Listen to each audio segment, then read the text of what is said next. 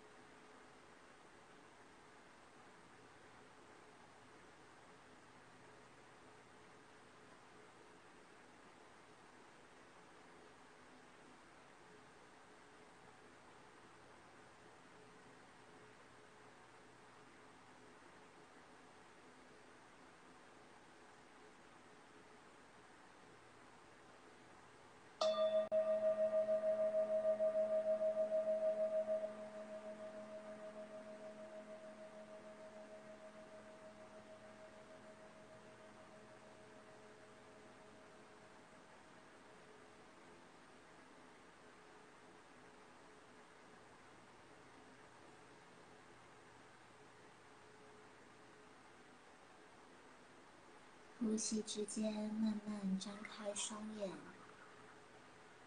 适应眼前的光线。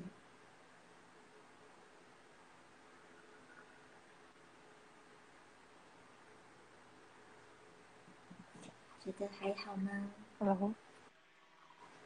OK OK。我今天又有点沙哑。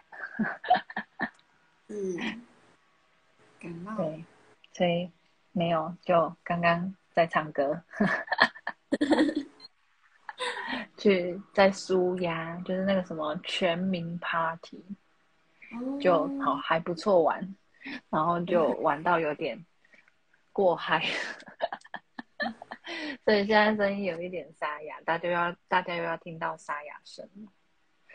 其实今天的主题，我们我有抽，我们重复到了，就是我抽到的，就是又有一次的身体的记忆。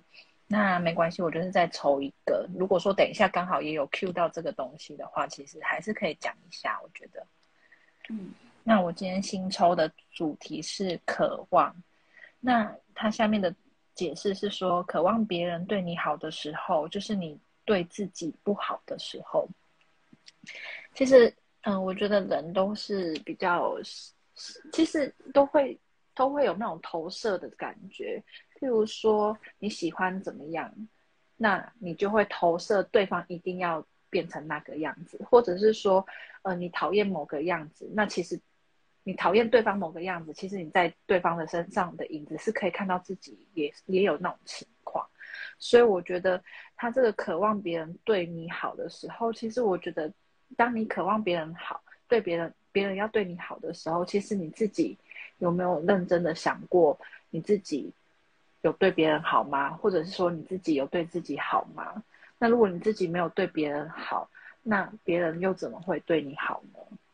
所以我们的渴望，我们的欲望，其实有时候。就是必须是要双向的，必须要是平衡的，或许你就不会感受到有点像天平有点失重的那种感觉。对，嗯，我想看一下它的图案。等一下，上面那个是山吗？冰山吗？对，它是冰山，然后它这边有那种城堡的那种高塔，这里有一个，然后这边也有一个。这边我看一下，这边感觉有点像是小那种窗户一排一排的，然后这里有两个人的影子。嗯，看得到吗？有，冰山下面有窗户。对，但是你可以注意看到，其实这些生生命之花里面也是有人的影子。然后其实是一个人，是感觉这感觉是一个人跪着，另外一个人对着另外一个人跪着那种感觉，就是有一种那种渴求、渴望对方能给予什么那种感觉。对，那你看这边，其实这边也有个放大版，你感觉他就比较矮嘛，那他就是这样，然后他就是侧面的，他就是正面的。那感觉他也是很像那种第一直觉就会觉得说是他在求他什么的那种感觉，就跟这个有点类似。OK，嗯，然后这边其实也是一模一样，所以它其实出现了三个人，三对人这样子。那它的角度其实都是一样的。嗯嗯，你有什么感觉吗？好正是如此，就是我刚，其实，在你说到平衡的时候，还有渴望别人对自己好，但自己有对别人好嘛？在那个当下，我的直觉是，如果我对你好，是希望你对我好，那其实依然是在交换，依然是一种渴望。可是，我想回到关系里面的爱和付出，就是难道我们的爱和付出不是因为我想要爱你，我想要对你好而付出而爱你？难道不是这样吗？难道是我透过我对你好，我对你付出，我爱你，所以交换你用同样的方式，或至少不要太过失衡，尽量平衡的方式？来回馈我，你对我的好，你对我的付出，你对我的爱。在你刚刚叙述渴望的那两句，我是当下有个疑惑，是因为他的语句是：当渴望别人对你好的时候，便是你对自己不好。那我会觉得他更直接是在说，为什么需要渴望别人对自己好呢？就是。你渴望的这个，难道自己不能够给予自己吗？哎，你那边是不是收讯不好？哦，真的吗？Hello，收讯不好吗？因为我觉得你那，你你刚刚讲的那一段话都是断断续续的。哦，真的。喂。那现在呢？对，你有现在。现在一样，我而且我看到你的那个图片，在那个有白色绕圈圈，但是我的没有哎，所以是不是你那边不好？可是我的 WiFi 是满格的。对啊，我一直看到你的画面在绕圈圈哎，那那你听我的声音是正常的吗？是正常输出、正常速度吗？是正常，只是你的画面有点糊糊的。嗯，那你现在好像正常了。你再讲话看看。好，那应该是可以，因为刚刚真的有那种电音的感觉，所以你刚刚那一段话我都没有听到。好，没关系。嗯，我们可以接接着接下来，因为它有一点连贯，就是这张深思熟虑，用一点时间独自思索你真正的渴望。回到我们的主题，渴望。呃，在我刚刚有讲到，你在讲渴望，它的算是小标语，它是说，当你渴望别人对你好的时候，正是你对自己不好。而这张深思熟虑，就是在提醒大家，提醒所有的人，我们渴望别人对自己好。我举例来说好了。比如说，我渴望我的另一半，他可以多花一些时间陪伴我。那以你抽到生命之花这张渴望的小标，我想他回应的就是说，你渴望你的另一半陪伴你，正是因为你没有花时间陪伴你自己，你没有从你花时间陪伴自己的状态得到满足、充满的爱、充足的爱。所以你需要别人来给予你透过陪伴而得到的爱。那这个陪伴可以转换成任何一种，比如说物质，比如说金钱，比如说，比如说大家爱感受到爱的语言不同啊。比如说有一些人是性，就是每个人可以去替换掉这个陪伴。你需要别人给你什么，是因为你想要透过那个什么来获得完整的。完全充满被爱的感受，而生命之花的渴望就在说：你渴望这个，是因为你没有给你自己这个。那我抽到的深思熟虑，就是在提醒大家，花一些时间思索你要的究竟是什么。你要的真的是伴侣，比如说伴侣花那十分钟，或花那三十分钟、一个小时陪伴你吗？他只要花这十分钟、三十分钟或一个小时陪伴你，你真的就彻底满足了吗？还是有这次暂时满足，可是下次还是一样不满足，甚至会越来越无底洞？这次一个小时，下次要变两个小时，甚至三个小时，越来越多。我想这个渴望，它是要让我们回到我们内在最真实、最想要的那个东西，否则就会。被表象困住了，就会被局限在，比如说表象的陪伴十分钟，或比如说你给我多少的金钱，或是你给我多少的权利，或是你给我多少的什么什么什么，就每个人不同，我们就会困在这个表象里面。嗯，你刚刚在讲的时候，我就抽到这张牌，它正面的话其实是。两个女生，然后她们的心其实是同一颗心，你有发现它连在一起？它其实是这张牌，它的名字是叫做亲密关系。可是因为我抽出来的时候它是倒着的，所以呢，它其实我觉得它有点在讲说，其实 我们我们有些时候我们心里是寂寞的，确实会有过多的投射欲望跟渴望这种东西，但是。它没有不好，只是说不要让那种亲密的关系会变成是互相依赖，就是说我一定要依赖你给予我的陪伴，我才能独自长大。就像你说的，我们的那个标题的下面，其实我可以给自己我要的东西，然后我们不要过度的依赖，说一定是别人给予我们，因为我觉得他今天的主题有点比较像是，有点是在。反省是自己没有先给自己足够的东西，才会有，才会有那种欲望投射在别人身上，希望别人能给予，那就忘了自己其实可以给自己。可是有时候嗯，深陷在其中的人，他并不会觉得，就是他的眉心轮可能都会多多少少有一点堵堵塞嘛，他不会觉得说是，嗯，自己是可以给自己的，他一定会认为说，我要的其实只有别人给我，那才是我要的。对，所以有时候当我们过度的要的太多的时候，真的是需要去停下来思考这些东西。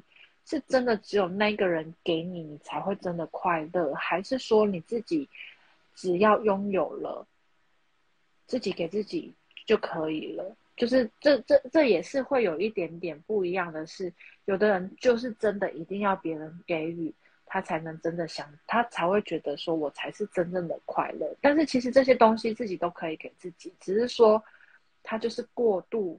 依赖别人，因为这是亲密的关系，所以他就是过度的依赖别人给予自己，他才有办法觉得这样才是快乐的。嗯，你讲到一个很重要的观点，就是当眉心轮卡住的时候，他根本没有办法判断我现在的渴望，嗯，渴望究竟是不是我真的渴望。嗯，可能他需要的是一个完整的，可是他会去追求表面的，比如说表面就是一定要某某某给予我，叭叭叭，才叫我的圆满，才叫我的我的快乐。他会停在表象，而忽略了底下更深层的是什么？就是我们很习惯在浅层，而这两张就是一个警钟。永恒能量，还有彼此扬升，他其实在说，我用刚刚的这个亲密关系，用陪伴的做例子好了。嗯，左手边在提醒我们身上其实有取之不绝，呃，用用之不竭的能量。如果我们可以去善用自己的能量，那我们对我们亲密关系，我们对我们的另一半。不管这个另一半是你的家人、你的朋友，还是你的爱人，都可以。伴侣不是只有爱情，而当我们有永恒的能量，我们就可以无条件去支持我们的伴侣，扬升他的灵魂，扬升他的身心灵。不讲灵魂，你就可以想成帮助他成长，帮助他提升他自己。可是为什么会说他是警钟？就是当我们的能量是匮乏的。当我们无法照顾我们自己，无法陪伴我们自己，无法自己相处，我们就会有点想要去索求另一个人，像生命之花的照片一样，甚至我们跪下来去求，抛弃尊严去求，我们去求另外一个人给予我们我们以为我们自己要的，我们渴望的陪伴等等。可是这个东西它会是一个无底洞，因为像前面有讲，可能一开始你要的是十分钟，可接下来要半小时。接下来要三个小时等等，你会发现这个渴望它好像永远就是没有办法被填满，甚至是今天今天是今天是用陪伴，可是明天我我觉得陪伴不够，我可能要再加嘛，要再加什么？就这个东西它会让自己形成一种黑洞的状态。那我们换位思考，不管你是他的家人，还是他朋友，还是他的另一半。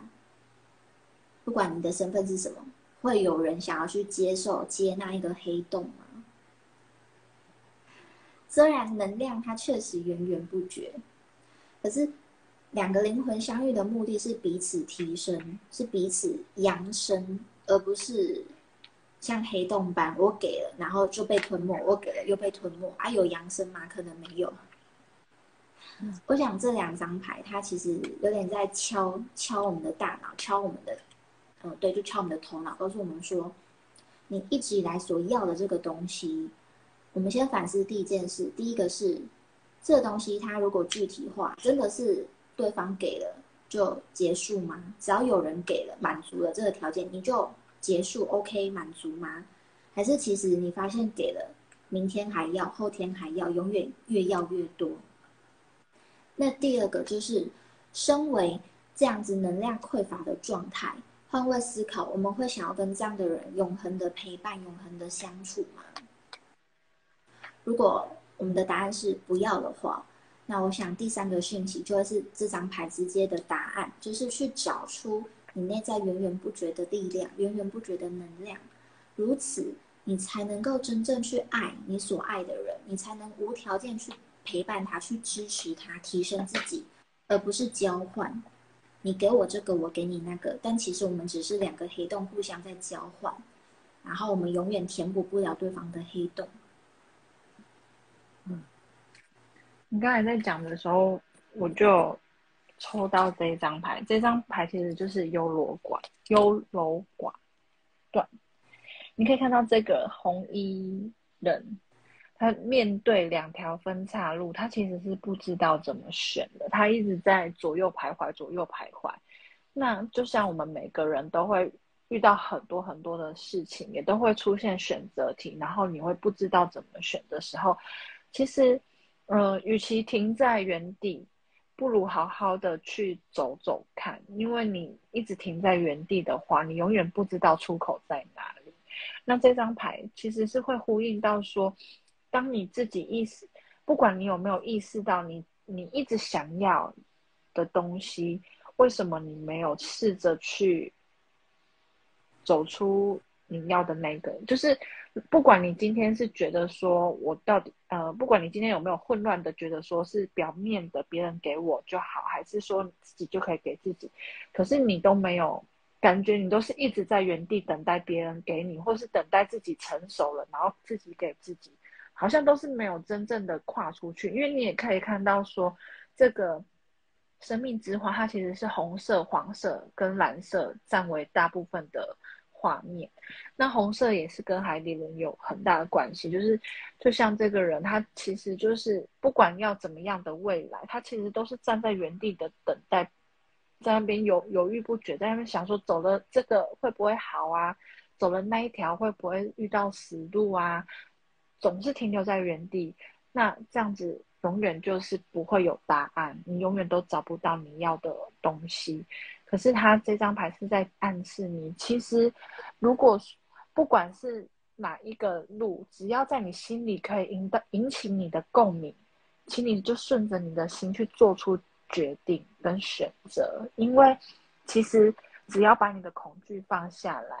以勇气跟信任的往前去选择，其实总是会有找到自己想要的道道路，因为你渴望别人给你，或是你自己其实可以给自己这些，终究目的地都是要让自己获得丰盛、获得快乐嘛。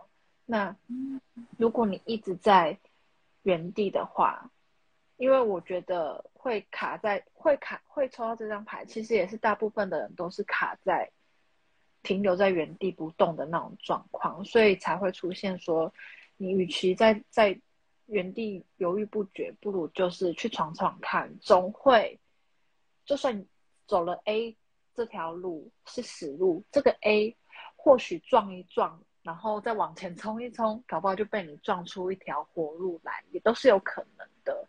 因为生命本来就无限的可能嘛，对啊，如果你不走，永远就不会知道这个可能在哪里。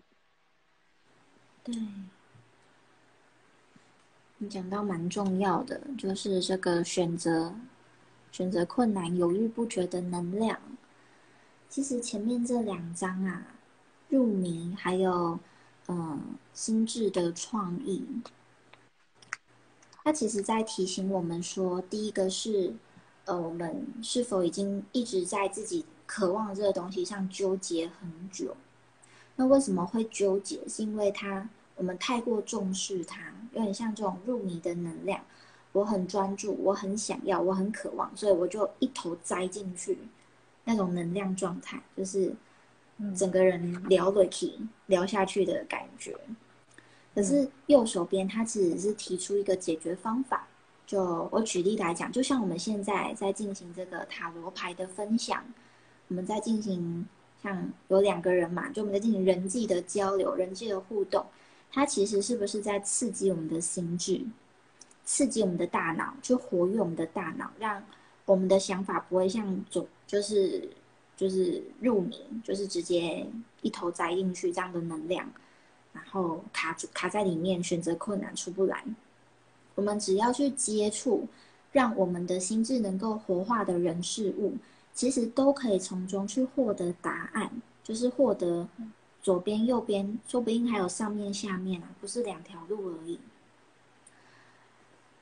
另外，休息和放松是必要的，每一个人都有休息的根本需求。这张牌也是在提醒我们，每个人都有内在的渴望，这是必然的。但是休息，它更是我们生而为人有这具肉身，它最直接需要的。也就是说，没有渴望，我们或许不快乐；可是没有休息，我们可能会死掉。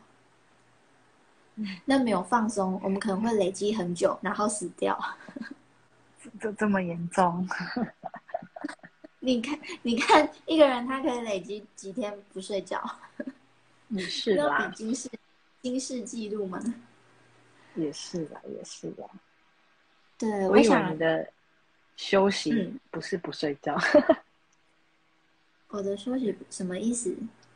就是我以为你说的休息只是单纯的让心放松而已，不是不睡觉。哦哦哦，好。对，不睡觉会死掉。好，那其实心不放松，你的心也在死掉啊。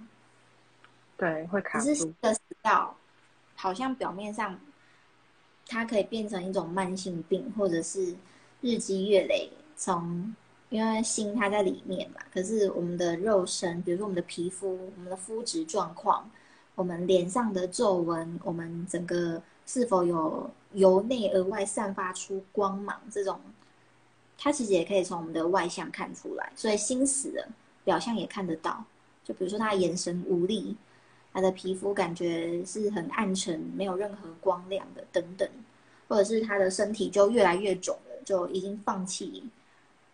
因为我们会过度饮食啊，其实是一种爱的缺乏。就是一个充满爱的人，他真的吃不了那么多东西，只有一个。内在觉得很空虚、很空虚、很空洞，才会不断透过食物来填补这个希望获得被爱的感受。可是像我们前面一直讲到，它是无底洞。如果你没有对症下药，你明明要的是爱，可是你一直给食物，用食物来假装它是爱，那你就会发现越吃越多，然后就肿起来了。所以回到这张休息和放松，就是提醒大家。你的渴望很重要，没错，我们要满足渴望。可是，在这之前，我们需要健康的身体，我们需要充足的睡眠，才有精力去思考、去深思熟虑。诶，我到底需要什么？然后我怎么行动去满足我的需要？否则，身体没有力气、没有力量，你就会很容易陷入空转，然后继续沉迷在你的需要。或是继续沉迷在用各种方式去填补需要，但其实它是无底洞这样的状况，恶性循环。没错。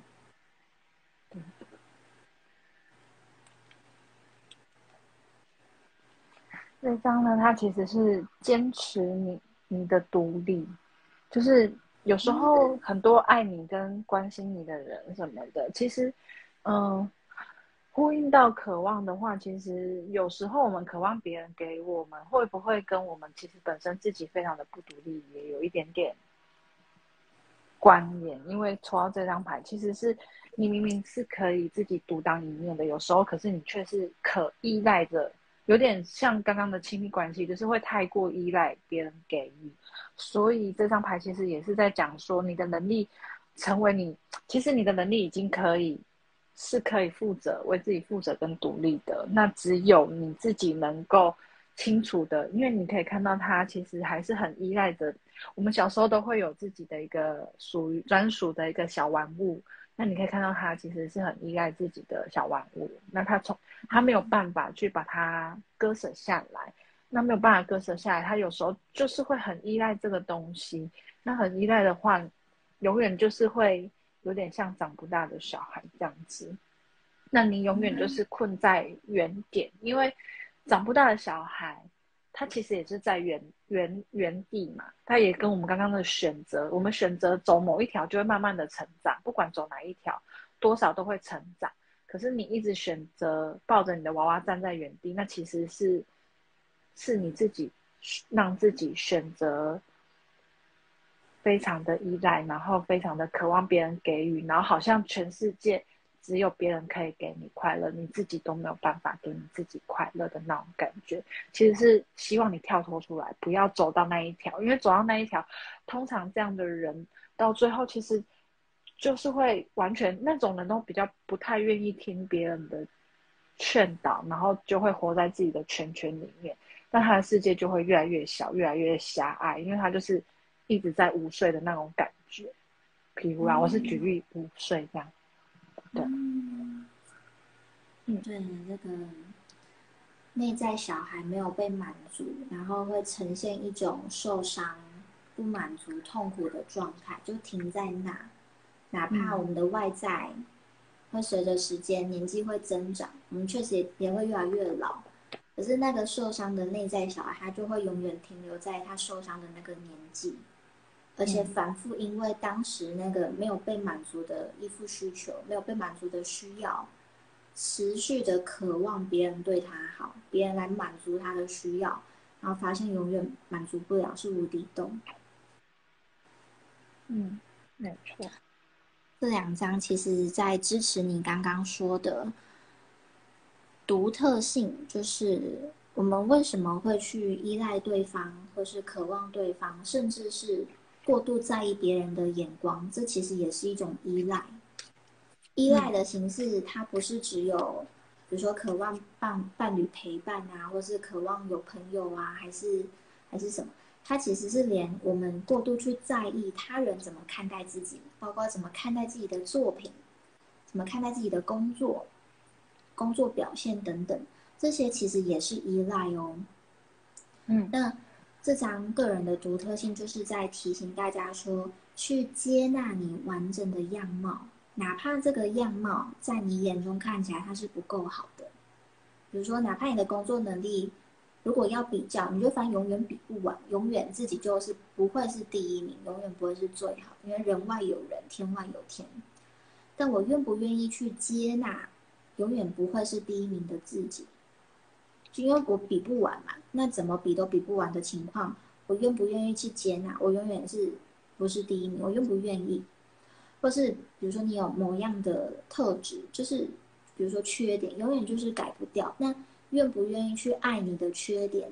因为哪怕它是你的缺点，只要你爱它，它都有机会去变成你成长的养分，说不定就是那个缺点去滋养你这个灵魂长大，去成长。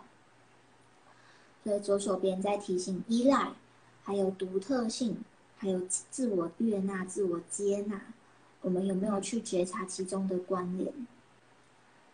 呃，右手边百合，其实我觉得很像刚刚讲到那个五岁的小孩，嗯，就是会发现说，嗯，我们生命之花的渴望有讲到，嗯，我们渴望别人对自己好，其实是我们对自己不好嘛，嗯，那。我们可以想象有一个情境，好了，比如说有个案主，有个个案，他在他十七岁的时候发生的，比如说校园霸凌的事件。那哪怕他现在过了十年，他二十七岁了，可是他校园霸凌的事件依然留在他的心中，他依然有那样子的恐慌，比如说面对人群的恐慌，比如说面对亲密关系的不信任感。他他看起来。多活了十年，长大了变二十七岁，可是他那个内在小孩，内在小孩在我们每个年纪都有哦。可是他十七岁的那个内在小孩，还是在伤痕累累、受伤的状态。嗯，那出现的百合就是我们要去接纳、原谅当初让自己受伤、被霸凌、被校园霸凌的那个内在小孩。我们要去原谅自己曾经没有足够的力量。比如说去反抗、去反驳，或者是去捍卫自己、为自己求助、求援等等。每个人不原谅自己的原因百百种，但就是去找出到底是什么让你一直纠结在那个十七岁的内在小孩，就是死都放不下的那个没有被满足的渴望到底是什么？我们要去找到它。因为我举例来说好了，比如说那个时候他内在渴望被满足的是。有有人可以来帮他，可是因为他当时没有去找人来帮他，或是他当时没有去判断谁真正可以帮助他，然后再去找他找错人了等等，其实他他的行为还有他的不作为，都会造就他当时渴望有人帮助的那个依附需要、那个心愿没有被满足，而到他二十七岁的时候，他都依然会不自觉的去渴望有人会莫名其妙的帮助他。可是，是不是我们就要回到十七岁的当下去看？其实不是没有人帮他，而是他他他没有去看见他是有力量去改变这件事，去做出些什么。他没有去接纳、原谅那当时的自己，所以他不管长大到几岁，他都会记得当时没有被满足的那个需要，然后用测试的方法，或用各种各式各样的方法，回到当下的十七岁去重演那个剧本。可是这样无底洞，所以这就是大家很容易，比如说容易遇到很很会劈腿的人，或者是很容易遇到会家暴的人等等。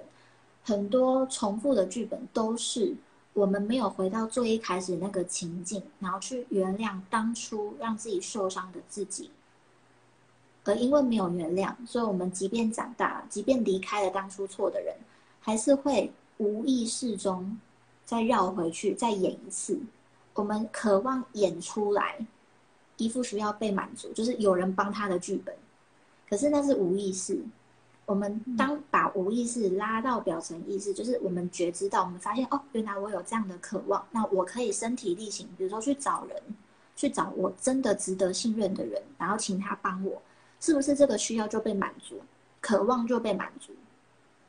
但如果我们没有意识到，没有觉察，你就会无意识一直去演这个没有人帮助你的窘境。然后再继续痛苦，说为什么没有人帮我？但自己其实也不知道，就是无意识在那边很痛苦，这叫做受害者剧本。所以大家要试着去找到你受伤的内在小孩，他在哪个年纪，他在哪个时期，在哪个时候受了什么伤，而当下他需要的、他渴望的究竟是什么？找出来，然后去满足他，去爱他，让这个受伤就停留在十七岁了，不用再陪伴你到二十七岁、三十七岁。嗯，讲到这个，我刚好抽到这张牌叫做建议，然后建议的话，他是在告诉你说，其实听自己。如果真的迷惘的时候，真的可以有时候可以去听听不同人的建议。就你刚刚举的那个例子，让我联想到之前不是那个呃花花莲的那个泰鲁格号，不是有那个撞撞到，然后不是走了很多人嘛？然后就是还有生还者，就是有去找到我的一个老师，然后去做那个关元层的动作。那其实这个。在活着的人啊，他的内心的世界已经是一个崩崩塌、崩毁的一个状况。那他是真的是靠他自己，他很努力的想要去忘掉那一天很多尸体、很多那种残烟废墟的那种那种画面。他已经很努力、很努力，看过各种的心理医师，看过吃过很多的药、安眠药或是什么的，就是想要办想尽办法要帮助自己跳离那个那个。那个很可怕的那一幕，但是他试过这种方各种方法都是没有办法，然后最后找到我的那个老师，然后去帮他关那个元城。这他那时候其实他已经是走投无路的情况下，然后去找到我们那个老师。那其实我觉得，呃，简单相信是一件很好的事情，是因为他就是去找了我们老师，所以他也我们老师也帮他很多，他确实有。把他内心的那个元成功去做一些改变，就是让他那些恐惧，就就是他里面的恐惧，他让他去把他自己把它消灭掉。那如果说今天他是一个听不进去别人建议的人，因为这张牌他其实是建议，如果他今天是一个没有办法去接收吸收的人，他今天可能还继续在游走，因为他可能。他可能看过很多心理医师，心理医师也会给他一些建议。可是人的缘分就是很妙，有些东西你听得进去，有些东西你就是别人讲的再再好再对，我也不一定听得进去。所以当你真的迷惘的时候，你找到了 A 去诉说你的想法，那别人给你建议你听不进去，请你不要放弃，你可以继续找 B、找 C、找低，去找到一个你真正可以帮助你跳离那个，不再去不让跳离那个框那个阴影的话，你就可以让自己真正的脱离那个。状况，那那其实会回过来说，讲到渴望，他那个人他是渴望自己赶快摆脱那些过去的阴影，所以他才会，才会想要去，他自己也有试过办法，可是他就是真的没办法，所以他才会去对外求援。可是对外求援，他也是踹踹了很多回合，那最最后还是终于找到一个适合的方法，因为我们老师是说他帮他把心里那一块。东西放下之后，他其实是终于那个情绪已经整个崩溃的，然后崩溃之后哭完之后，他有是比较舒坦一点，所以这也是要跟大家讲说，当你自己在求助，或者是说你真的渴望别人给你支援，你自己真的做不来，你真的是需要别人的话，那个渴望其实不可耻，没关系，你还是可以继续渴望别人帮你，只是说你要听进别人的建议。要不然的话，你就是换别人，换到一个你愿意听进去的人的建议的那个人，就是不要轻易的放弃自己，因为有时候就是一个一念之间，如果你放弃了，你很有可能就会走向一些你刚刚前面有呼应到的死亡、灭亡等等。所以这也会鼓励大家，有时候就是会回归到那个选择，有很多路就是一一定要去试过，不要。只试了一条两条，或者是都没有试过，就可以随便放弃，这样。嗯。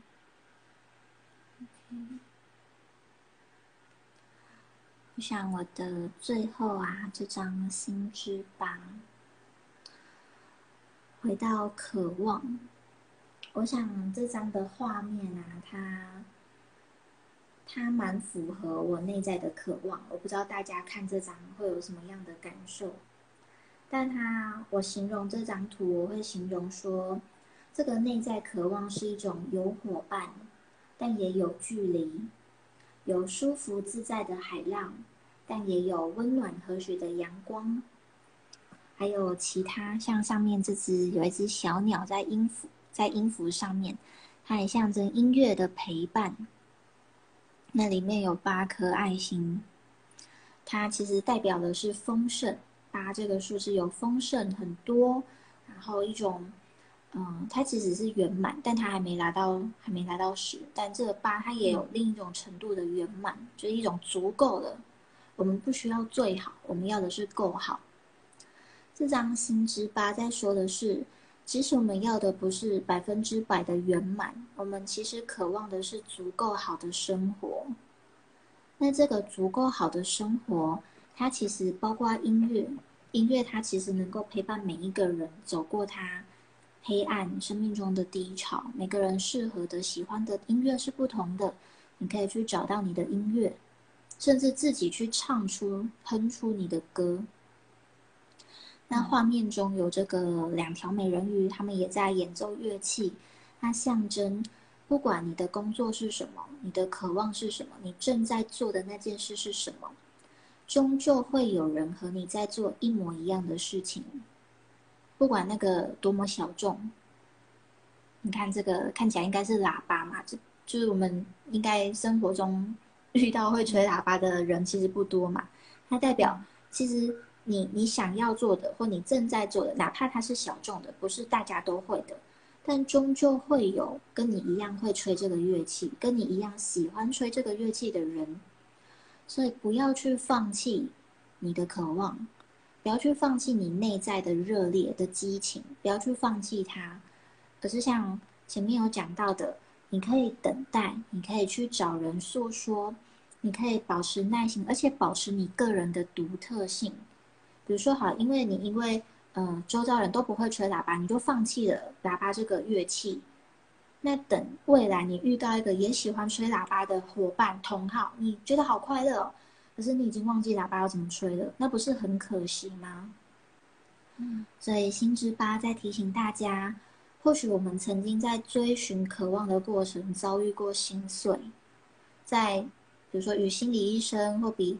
比如说与占卜师比，比如说与你的家人、任何人曾经求助的过程，你是失望的，你是痛苦的，你你觉得自己碎裂了，你没有被满足你的需要，但都不要忘记，你其实内在是有很多的力量，你有你的骄傲，你的骄傲可以支持你去完成你要做的事情，包括去完成你的渴望。所以面对渴望，最好的态度呢，不是放弃它、忽视它、无视它，而是去直视它，面对这个渴望下面还有吗？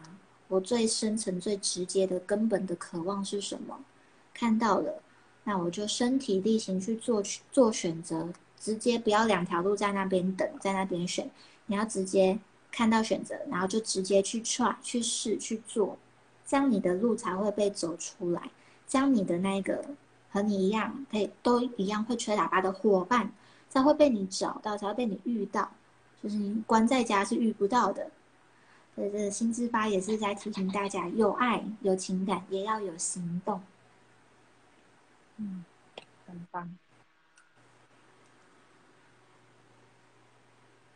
你 你有你有想要再再再结尾吗？还是你，你 这样解就已经超圆满了。其实我我刚好你问我说那个那张青之八，其实我看到的是无限大。哇哦！你有看到那两个美人鱼？它其实是一个倒八嘛，就是一个无限大的那种感觉。就是我觉得很多事情都是有任何可能性的，所以你说八，它还不到十全十美，还不到圆满，可是它却是一个很无限大、无限可能、无限的希望的一个数字。所以我觉得其实是还蛮丰盛的啦，对啊。太太完美了，变大。这这个这个结语 OK 吧？太太强了。好的，那很好很好。好，好，那我们我们今天就到这边。好，谢谢大家，晚安。大家晚安，拜拜。拜拜。